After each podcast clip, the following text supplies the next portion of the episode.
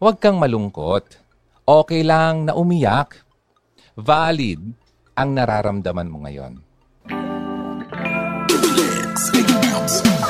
May hugot na malalim. May hugot na mababaw. May hugot na may kabuluhan. May hugot na patuloy na pinag-uusapan. Ano man ang iyong hugot, ilahad na yan sa Hugot Radio. Kasama si DJ Ron. This is Hugo Radio on FEBC Radio.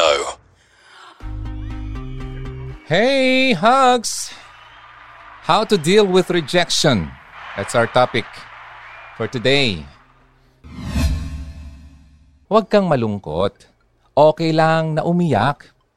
Valid ang nararamdaman mo ngayon. Magpahinga ka muna. Okay? Magpahinga pero lumaban ulit. May quote nga, di ba? Sabi nga, When things seem to fall apart, they may be falling into the right places. Maari ngayon, rejection lang ang nafe-feel mo. Pero one day, magme-make sense yan kung bakit nangyari ang mga nangyari. Ngayon, hindi mo pa alam ba't nangyayari ito ngayon. Ba? Pero darating ang panahon, magme-make sense yan. At baka nga, magpasalamat ka pa dahil itong experience na ito na nararamdaman mo ngayon or na experience mo ngayon, ang naging daan para makamit mo ang success. Okay? Sa mga hindi pinalad, na makapasok, okay, sa dream university nila o kahit ikaw na may pinagdadaanan ngayon o struggle ngayon sa buhay, try mong pakinggan yung blessings na kanta ni uh, Laura Story. Hanapin mo sa YouTube, type mo lang Blessings Laura Story. Napakaganda yung kantang yon. Sa tuwing narinig ko to, tumatatak talaga sa akin yung mga lines na What if your blessings come through raindrops? What if your healing comes through tears? What if the thousand sleepless nights are what it takes to know you are near? Tapos yung last line ng chorus, What if trials of this life are your mercies or mercies in disguise? Diba? Kung papakinggan mo yung kanta, iba-iba siya sa karaniwang uh, pagpapakahulugan natin ng uh, blessings, no?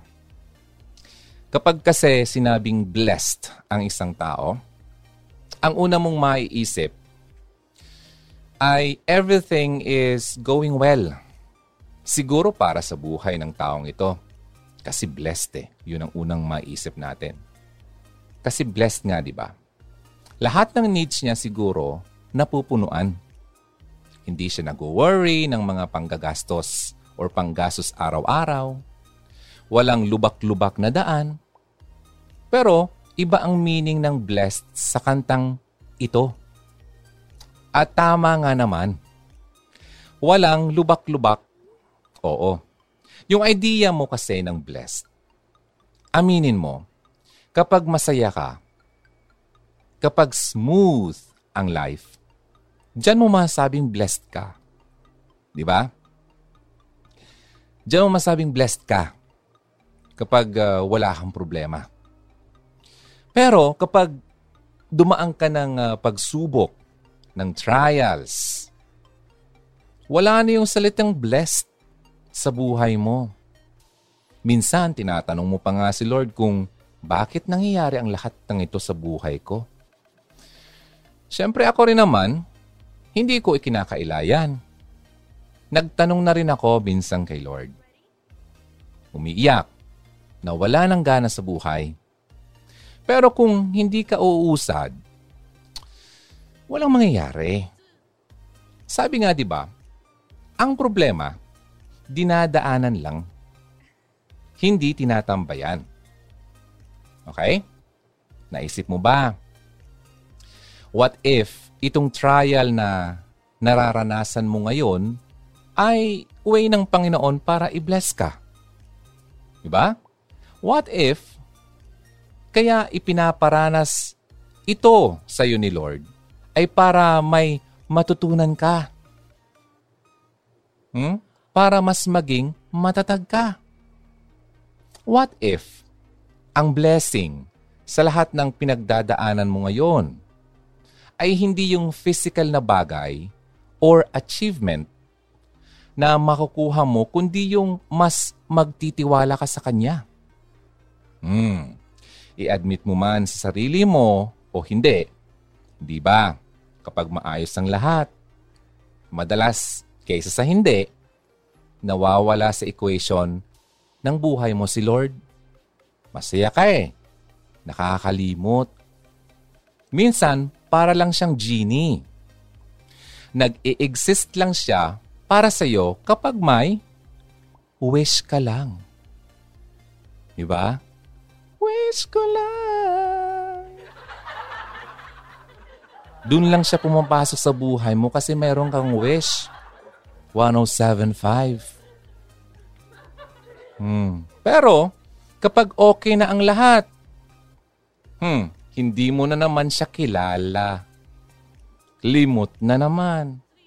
Kaya yung pagsubok sa buhay, yan din talaga yung paraan ni Lord para maparamdam, para iparealize sa iyo, sa akin, hmm? sa atin, na wala ka, o ako, o ikaw, kung wala siya. Alam mo, sometimes we are like tall bamboos. Diba? too high and mighty of ourselves. That a strong wind blows to make us bow down. Trials, rejections in life, na na-reject ka man ng crush mo. Okay? Nawala ng job opportunity, hindi ka na promote. Di ba? May pinapangarap kang posisyon na hindi mo nakuha. Hindi nakapasa sa, kagaya kanina, sa university kasi pasok ka na naman. Yung gusto mong eskwelahan, hindi mo nakuha. Diba? Kayang-kaya ng Panginoon na i-transform ang mga mapapait na bagay na ito into bigger and greater things. Only if, ha? Only if i-allow mo ang sarili mo na magtiwala sa Kanya ng buong buo.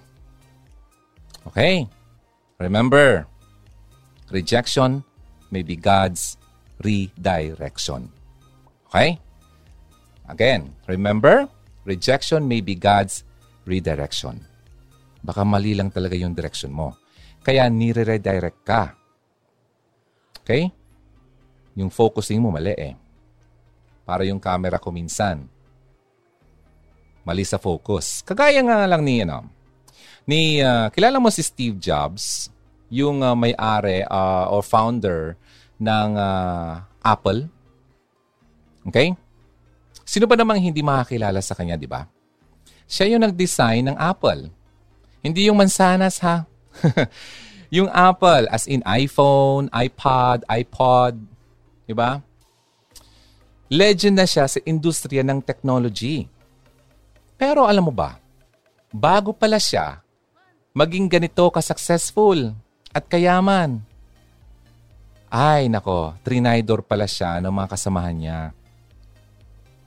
Pinatalsik siya sa mismong kumpanyang binuo niya. Imagine that. Sobrang sakit noon, di ba? Ikaw ang gumawa, ikaw nagpasimuno, pero ikaw ang pinatalsik. Pwede yon. Kasi may mga board.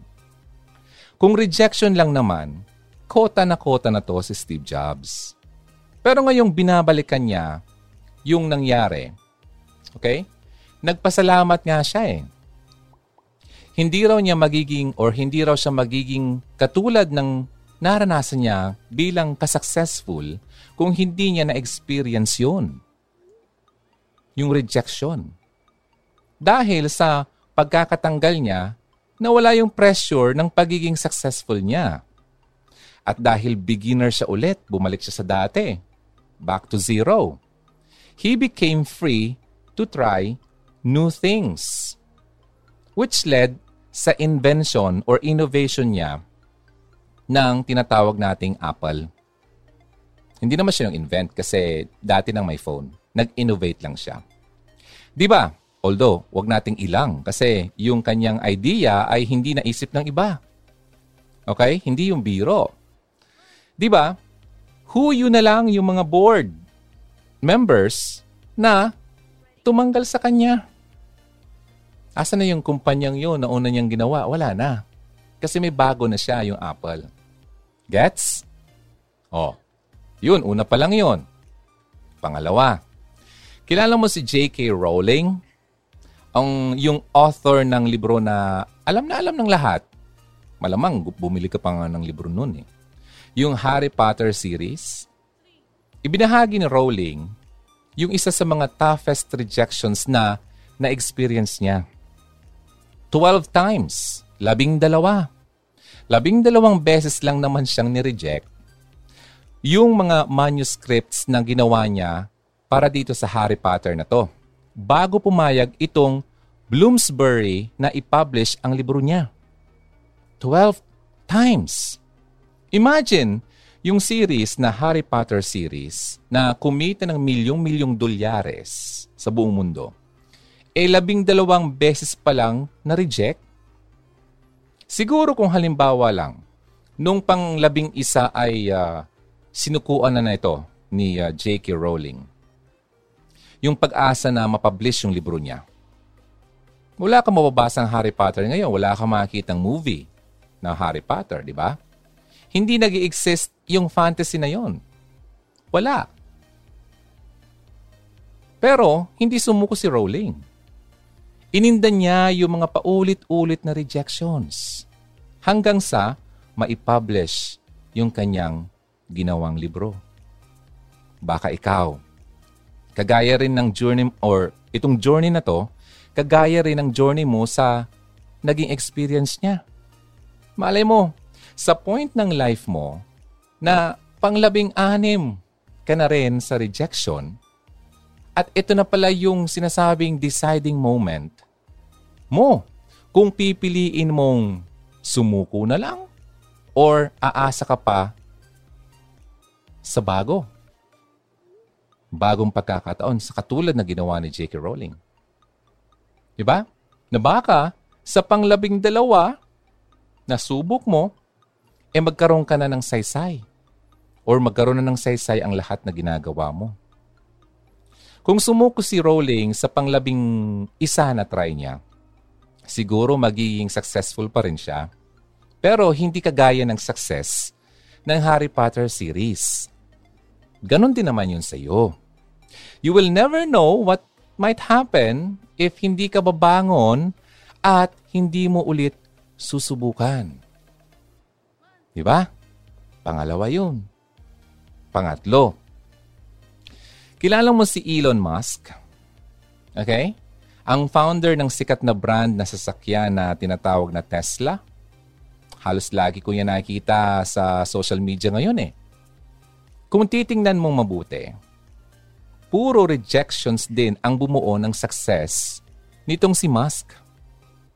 Unang subok niya, ha? yung unang subok pa lang niya, hindi siya nabigyan ng opportunity.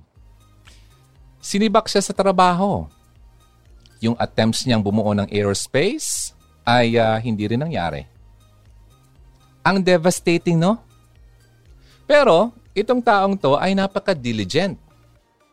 Subok lang siya ng subok. Hanggang sa nag-exist na nga yung Tesla.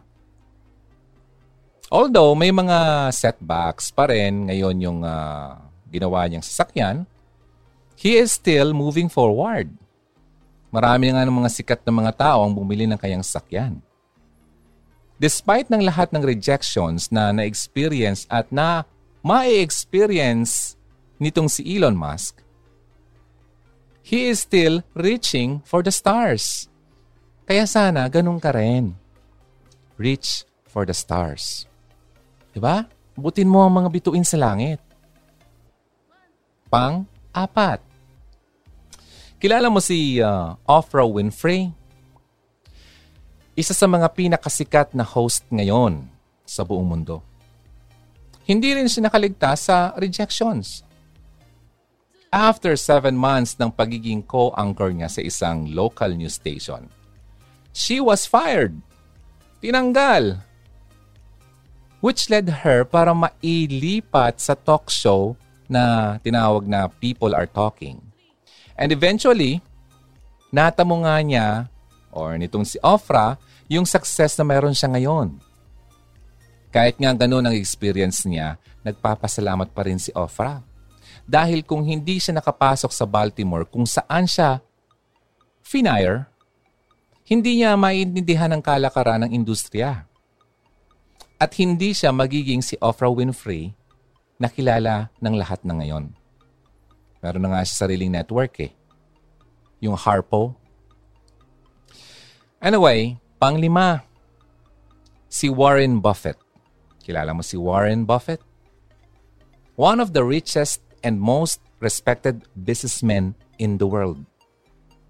Okay? Kapag sinabi mong pinakamayaman, isa yung mukha nung makikita mo. Andun si Bill Gates, ganyan, si Elon Musk, siya.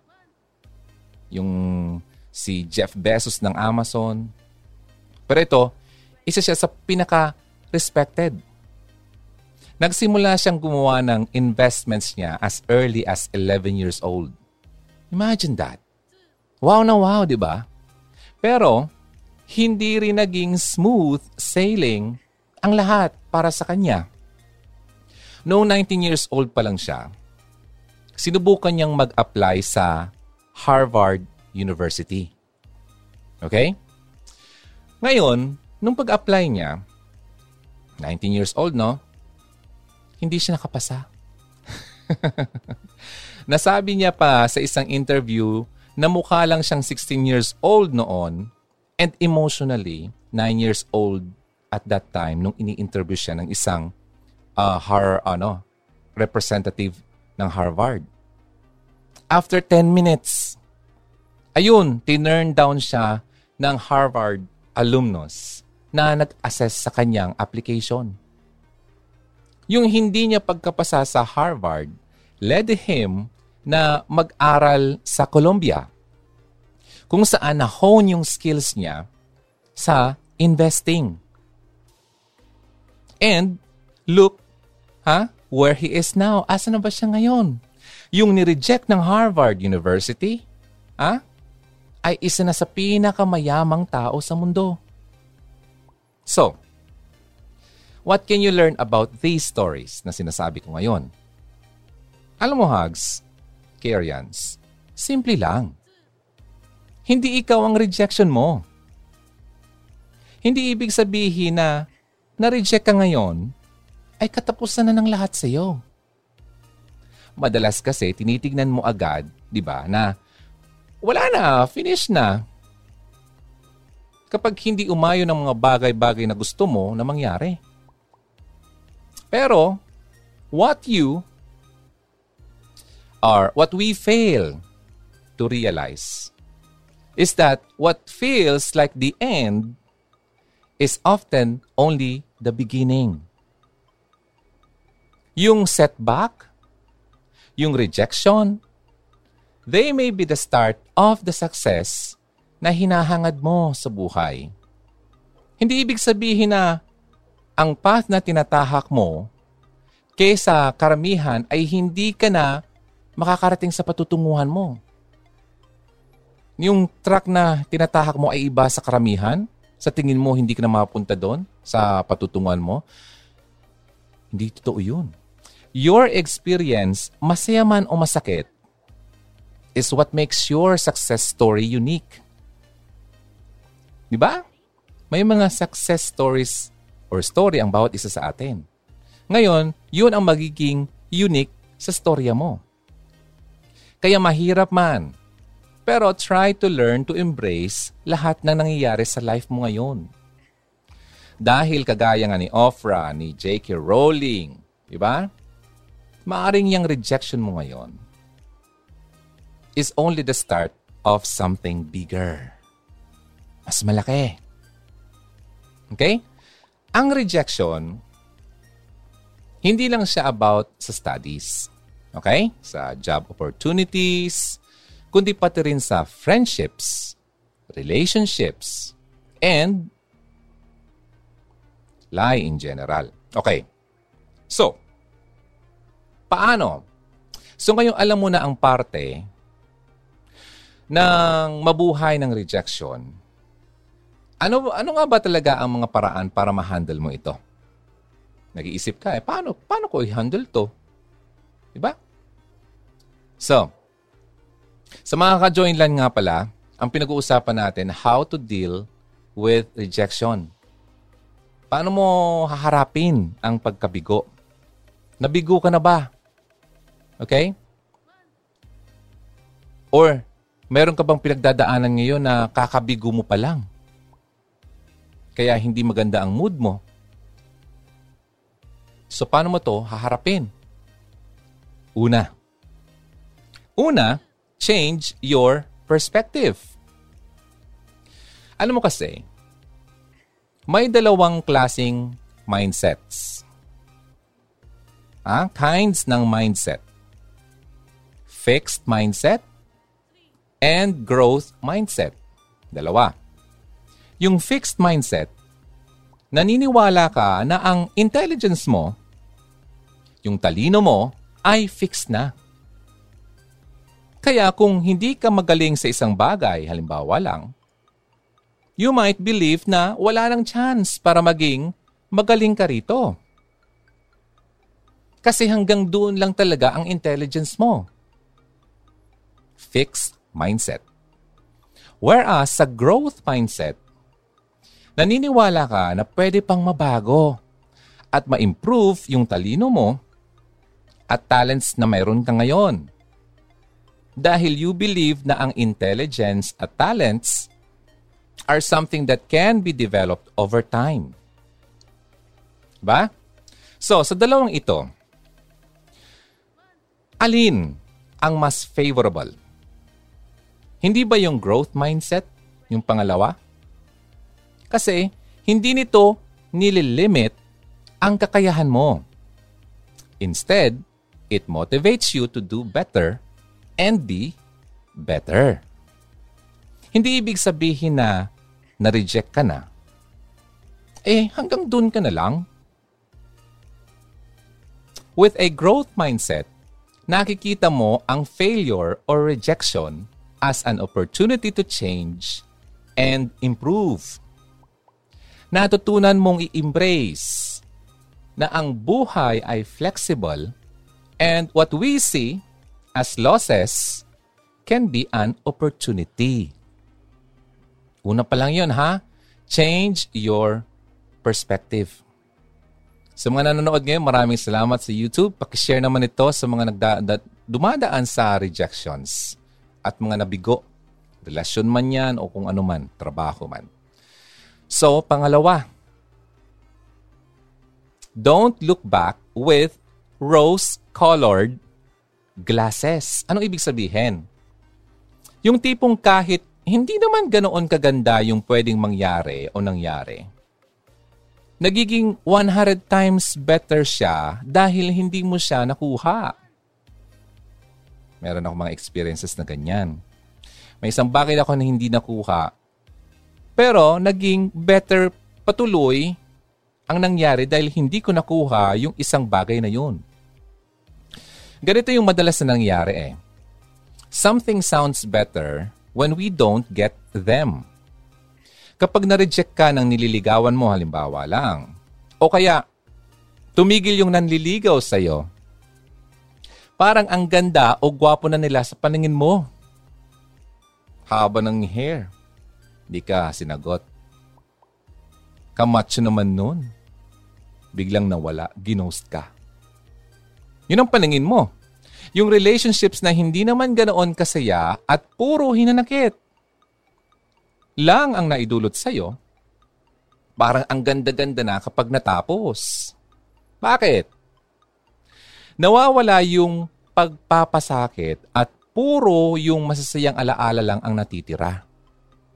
Mas mahirap mag-deal with rejection when we we are mourning or when we mourn about something na hindi naman actually nangyari. The way we imagine it to be. Di ba? Nagmumorn ka eh. Kumbaga, hindi na yung actual na experience ang iniiyakan mo, kundi yung fantasy. Yung pantasya mo na nabuo sa iyong utak about sa mga bagay na yun. Which is hindi naman worth it na iyakan.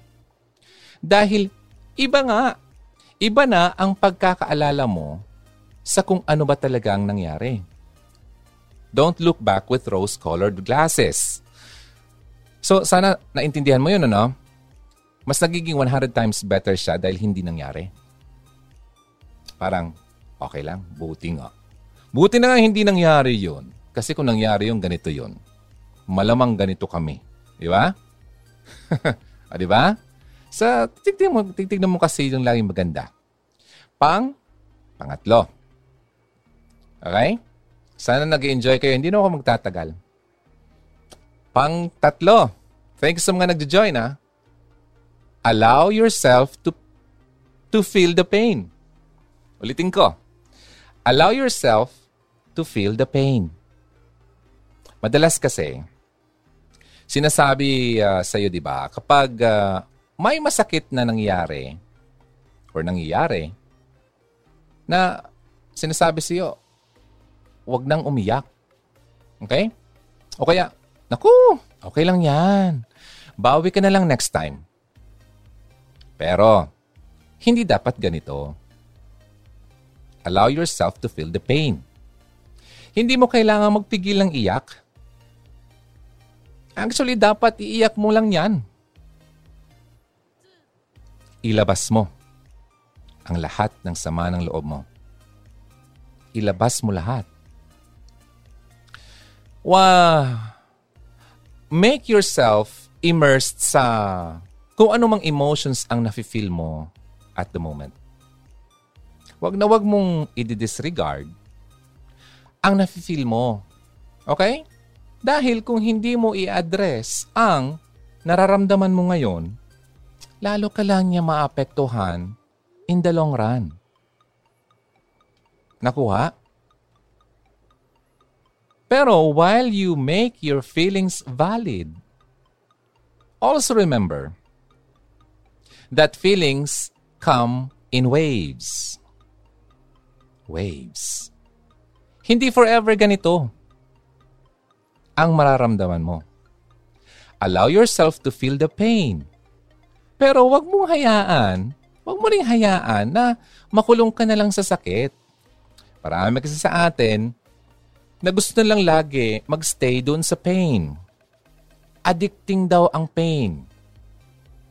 Super addicting. Gusto mong balik-balikan yung umiiyak-iyak ka.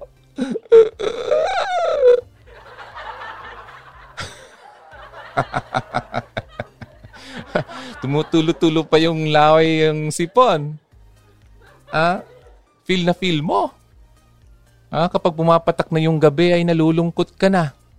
Hindi na makatulog at iyak ng iyak.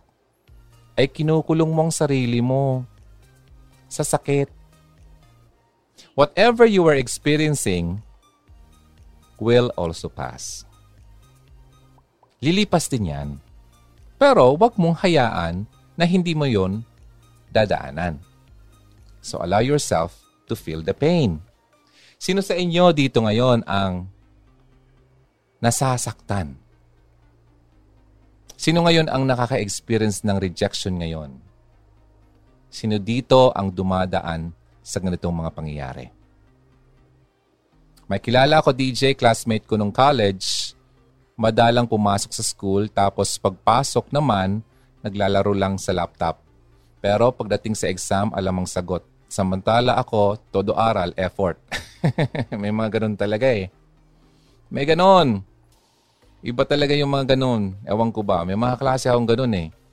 Yung mga bulakbol, minsan nga nagka-cutting class, pero pagdating sa mga major exams, pasado. Ewan ko ba. Ano bang mga sa isip, ano bang, paano ba nagawa yung ano nun, mga brain cells nun? okay. Hi, kina Maria. Dinaline, G. Ay, maraming salamat sa mga nag-join. Uh, Miles Jo, Philcor. Good evening, DJ, watching from South Korea.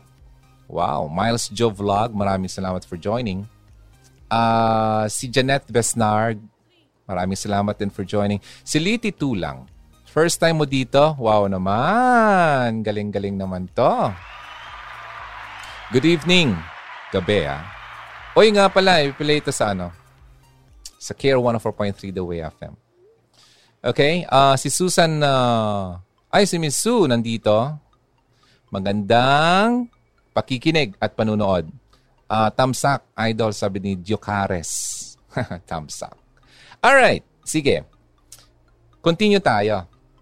Sa makaka-join lang, pinag-uusapan natin how to deal with rejection. Okay? I-recap uh, ko yun mamaya. So, may pang-apat tayo. Nako, matatapos ka agad tayo pala.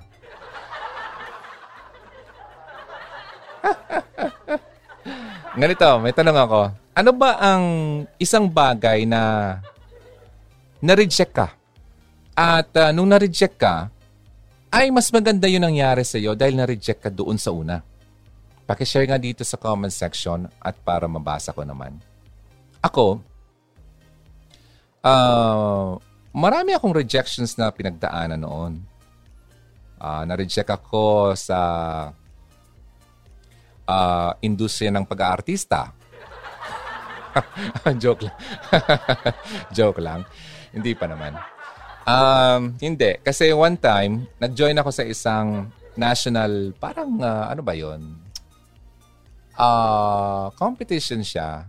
Pero ano pa lang siya, trial. Um, sino ba yung pwede makapasok at dadalhin sa Manila. Yung Survivor Philippines, alam mo yon Yeah, nasa somehow na, nasa top something ako noon. Dito sa Bicol. Kaya lang nung kami na uh, siguro i-rank na nga uh, na fail ako. Okay? Hindi ako nakapasok. Number one, pag sinabing Survivor Philippines, dapat uh, magandang katawan mo. dapat may ipapakita kang abs. diba? Kasi nakahubad ka dun eh.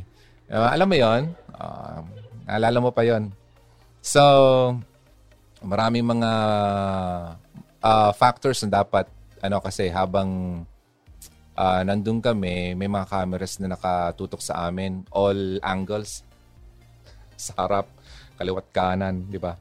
Tinitignan kung uh, kamusta ba yung mo, uh, photogenic ka ba? di ba? And uh, ganoon, marami, marami. Kasi pinag-usapan doon dapat, uh, yun nga, medyo meron kang X factor. Di ba? So, wala. Y lang ako eh. wala yung X sa akin. so, isa lang yun, naalala ko. Marami pa. Um, yung pa, yung sa, sa ano, uh, sa trabaho. Yan. May mga in-applyan ako na hindi ako nakapasok Okay? Hindi ko na-meet yung kanilang uh, ano, standard. Uh, yung una kong uh, trabaho sa radio, okay? Uh, natapos yung aking uh, contract noon. 'Di ba? Parang wala nang renewal. So it's still for me noon parang rejection pa rin kasi gusto ko yung job eh.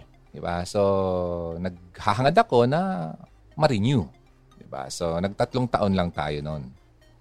Eh, ganoon naman talaga ang uh, contractual. Diba? Lalo kapag mga talent, mga artista, mga ganon, mga nasa show business or nasa radio, mga contractual yan as talent. Anytime, pwede kang, kapag di na kailangan ng service mo, pwede kang tapusin na ang iyong kontrata.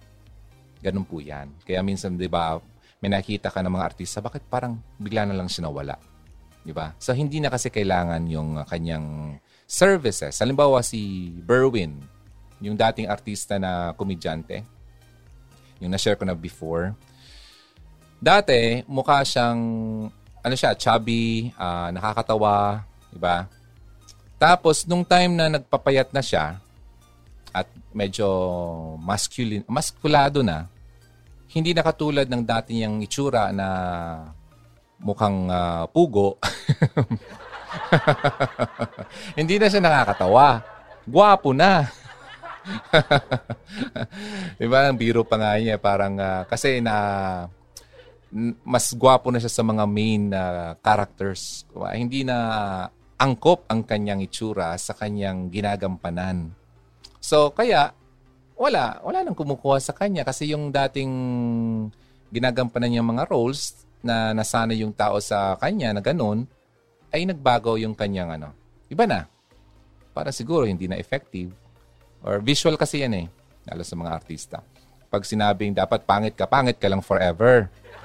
For life. Diba? Pag mukha kang aswang, dapat mukha ka lang aswang. Diba? si Miss Kantupay, tama ba yun, apelido? Diba? Tumanda na siya. Ewan ko kung boy pa siya. Diba siya yung pambansang aswang ng Pilipinas? Diba? Hindi siya pwedeng magpaganda ng itsura. Hindi siya pwedeng magpagupit ng buhok. Hindi siya pwedeng magpaitim ng buhok. Dapat puti. Dapat payat. Diba? Hindi na siya aswang kapag ganon. Oo, diba? Wala na siyang trabaho kapag ganon. Ganon yun. Okay, so dapat yung maintindihan kung bakit ganon. So marami pa mga rejections. Um, relationship, yan, isa pa yan uh, mahirap din naman yun. Siyempre, lahat, lahat naman tayo dumaan dyan. Ngayon, yung tinatanong ko sa inyo, meron ka bang rejection sa buhay mo na ngayon ay sa tingin mo, nung nangyari yon ay uh, mas gumanda pa nga yung nangyari sa iyo dahil nga sa rejection na yon. Sabi ni Kitty Witty Thoughts, bumagsak ako sa Cebu, uh, Cebu Pacific pero napa buti naman ako ngayon. Ayun, o, di ba? Mga ganun mga uh, pangyayari. Uh, ikaw ba? Sino pa ang mga nandito? Watching from Toronto, si uh, Morris Man, maraming salamat. Jerry Boy Dison, ikaw ba mayroon? Uh, si Janice nandito din. Ako, sabi ni Lisa, na-reject sa pag-sales lady dahil kulang sa height. Kaya di na ako nag-apply. Ah, okay. So may height limit. Di ba pwedeng maka, naka-heels na lang? O kaya naka-clogs? Yung parang nakatayo ka sa stage. Ang lalaki. Grabe yung mga sapatos na yun. Mga pang uh, Spice Girls. Di ba pwedeng ganon? Di ba pwede naman? Para ma-fake naman yung uh, height limit na yon. So, ganun pala. Pero alam mo ngayon, mas maganda kasi lalo kapag uh, pinag-uusapan ng applications sa gobyerno, yung pagpupulis, yung uh, bumbero or sa military. I don't know, parang, binab- uh, parang last na nabasa ko, parang binaba na yung ano eh, uh, height requirement eh. Oo. 5'2 yata sa babae o 5'4 sa lalaki. Parang ganun. Not sure ah. Basta binaba nila. Oo. So, kaya mas marami na ang makakapasok. Okay din naman yon Kasi, iniisip kasi natin, dapat kapag mga enforcer, malalaki, matatangkad, di ba? Kasi paano nga naman kung halimbawa 6-footer or 7-footer yung uh, dadakipin tapos uh, para mga minions yung magdadakip.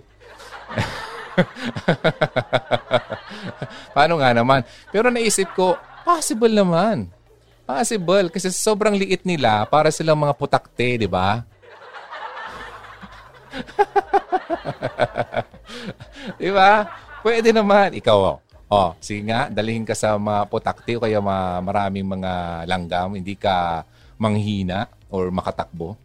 Possible. So, okay na naman yon para sa akin kung ibaba nila yung height. Parang ang, ang cute na. ang cute ng mga kapulisan natin. Di ba? Well, eh, hindi naman kasi tayong pwedeng itaas yung ating standard kasi hindi naman tayo mga Western na talagang uh, gifted pagdating sa height. So, naintindihan ko naman yon. So, kasi nga, marami naman magagaling talaga na kulang naman sa height, pero yung galing, di ba, abilidad, andun. Height lang naman yan, di ba? Pwede naman na uh, uh, gumamit na lang yung flying saucer.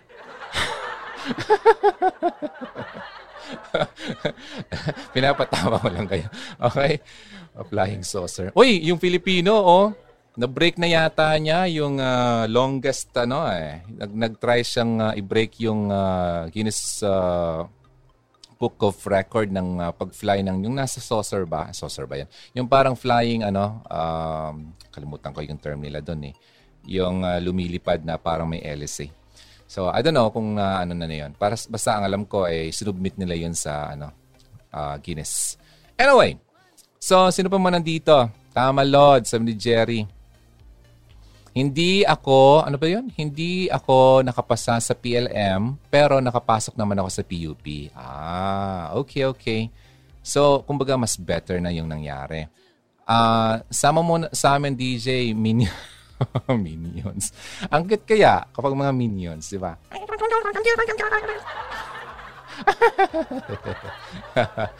di ba? DJ, um, sino ba to? Ah, salamat po. Ah, andyan ka po sa amin. Ah, you're welcome. Okay, paano harapin ang pagkabigo? Okay, how to deal with rejection. Number four. Number four, avoid a victimized mindset. Kanina pinag-usapan natin about changing your perspective. Kasi may dalawang klaseng mindset, di ba? Yung fixed mindset and growth mindset. Number one yon. Ito naman ang number four, avoid a victimized mindset. Yes, it is very important na matuto kang i-acknowledge at i-recognize ang nafe-feel mo. Di ba?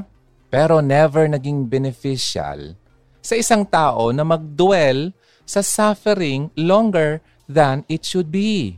Yung sinasabi ko kanina.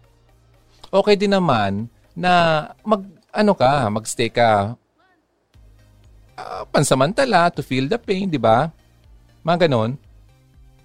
Pero, it's never beneficial to dwell. Iba kasi yung pag sinabing dwell, andun ka na lang eh. Doon sa suffering na kinakasadlakan mo ngayon. Pagkatapos kasi ng rejection, nakakatempt di ba na magalit ka? Okay, magalit ka na lang sa mundo.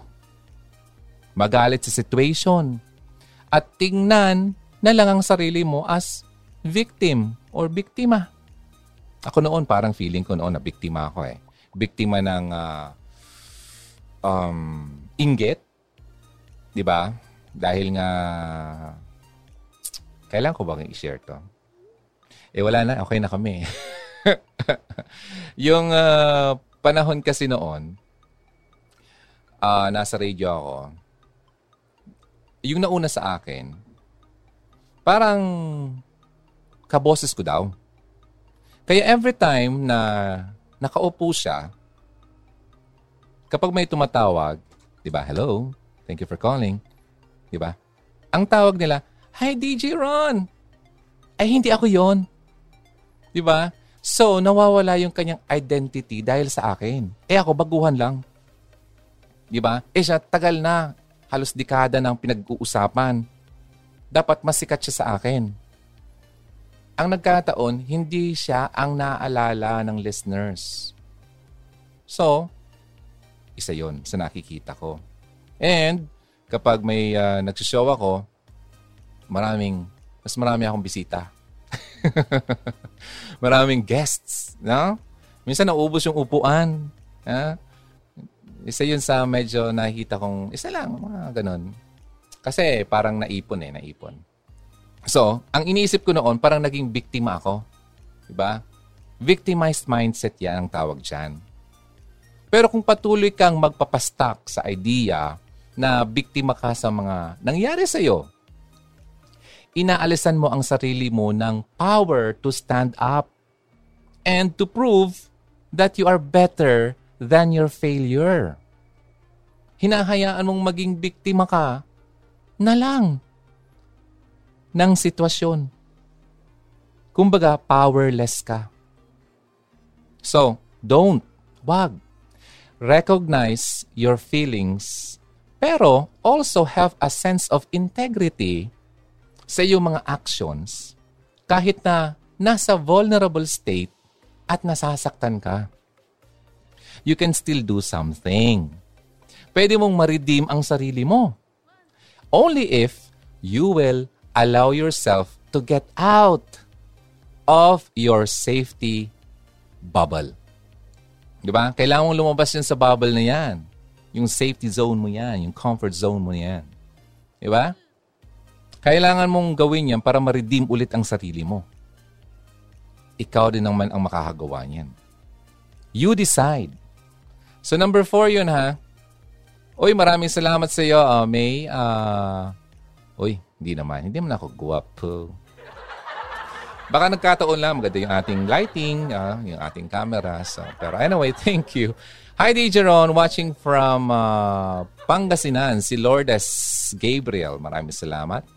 Yung mga nandito na nasa ano lang, kumbaga lurking lang, nanonood lang, hindi nagko-comment, maraming salamat sa iyo.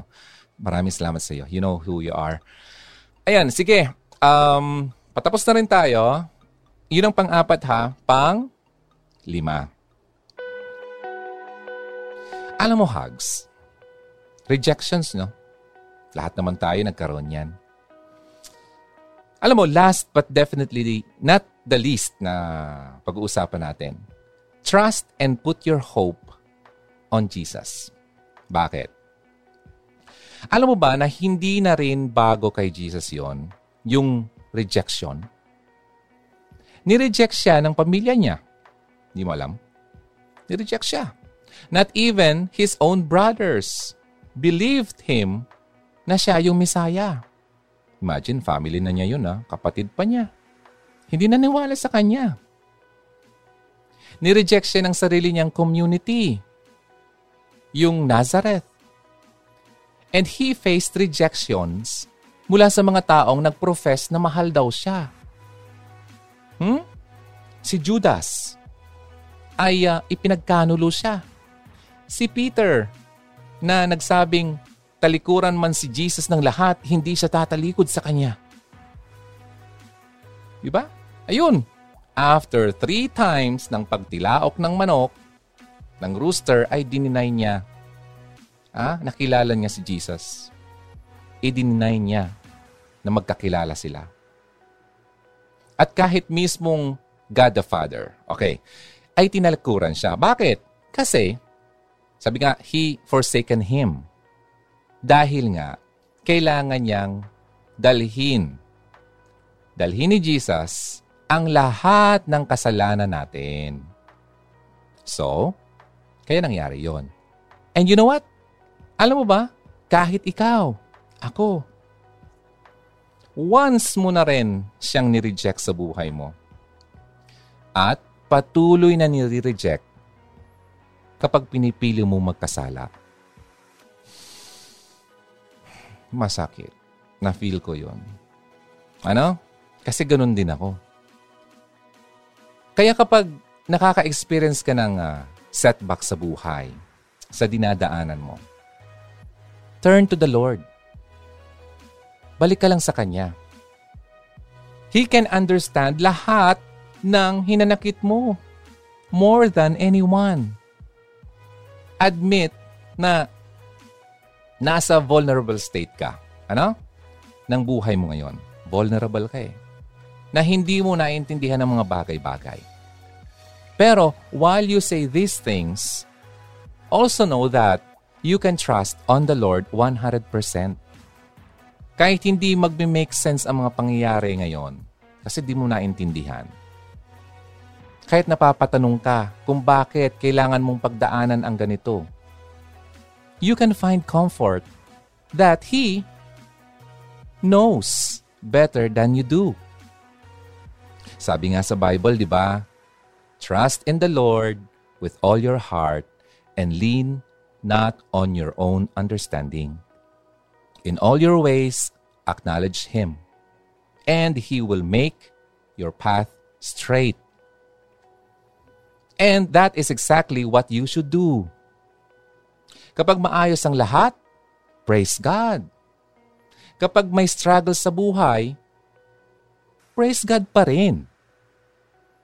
Dahil alam mo ba, ang reward kadalasan ay hindi nasa outcome, kundi nasa process. Setbacks, rejections, allow to trust God more. Trust pa more. At ano pa nga ba ang mas magandang achievement than to trust and be connected deeper with the Lord? Alam mo, He knows what is best for you. Alam niya yan. Pero bago mo ma-achieve yun, you need to fully trust in Him.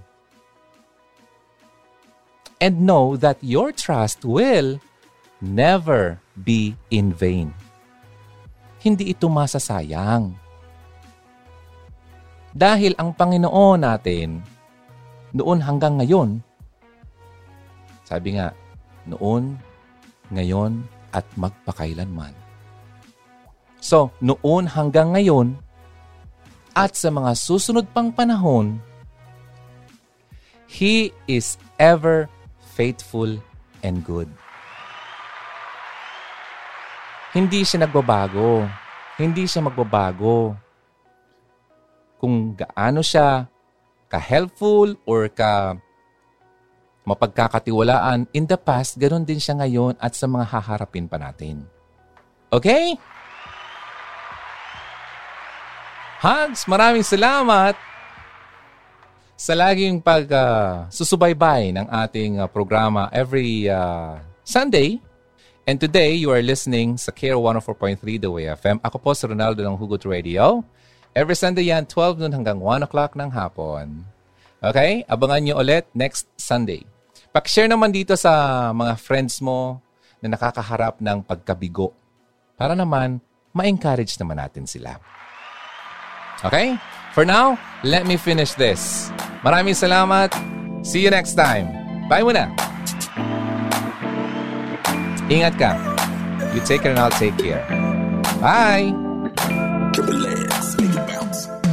Halina't makihugot na. Kontakin kami sa 0946 763 9858 0929 359 4298 0915 0917-931-7184. Kung nais mong magkapag-ugnayan kay DJ Ron, maaari mo siyang bisitahin sa kanyang YouTube channel sa Hugot Radio.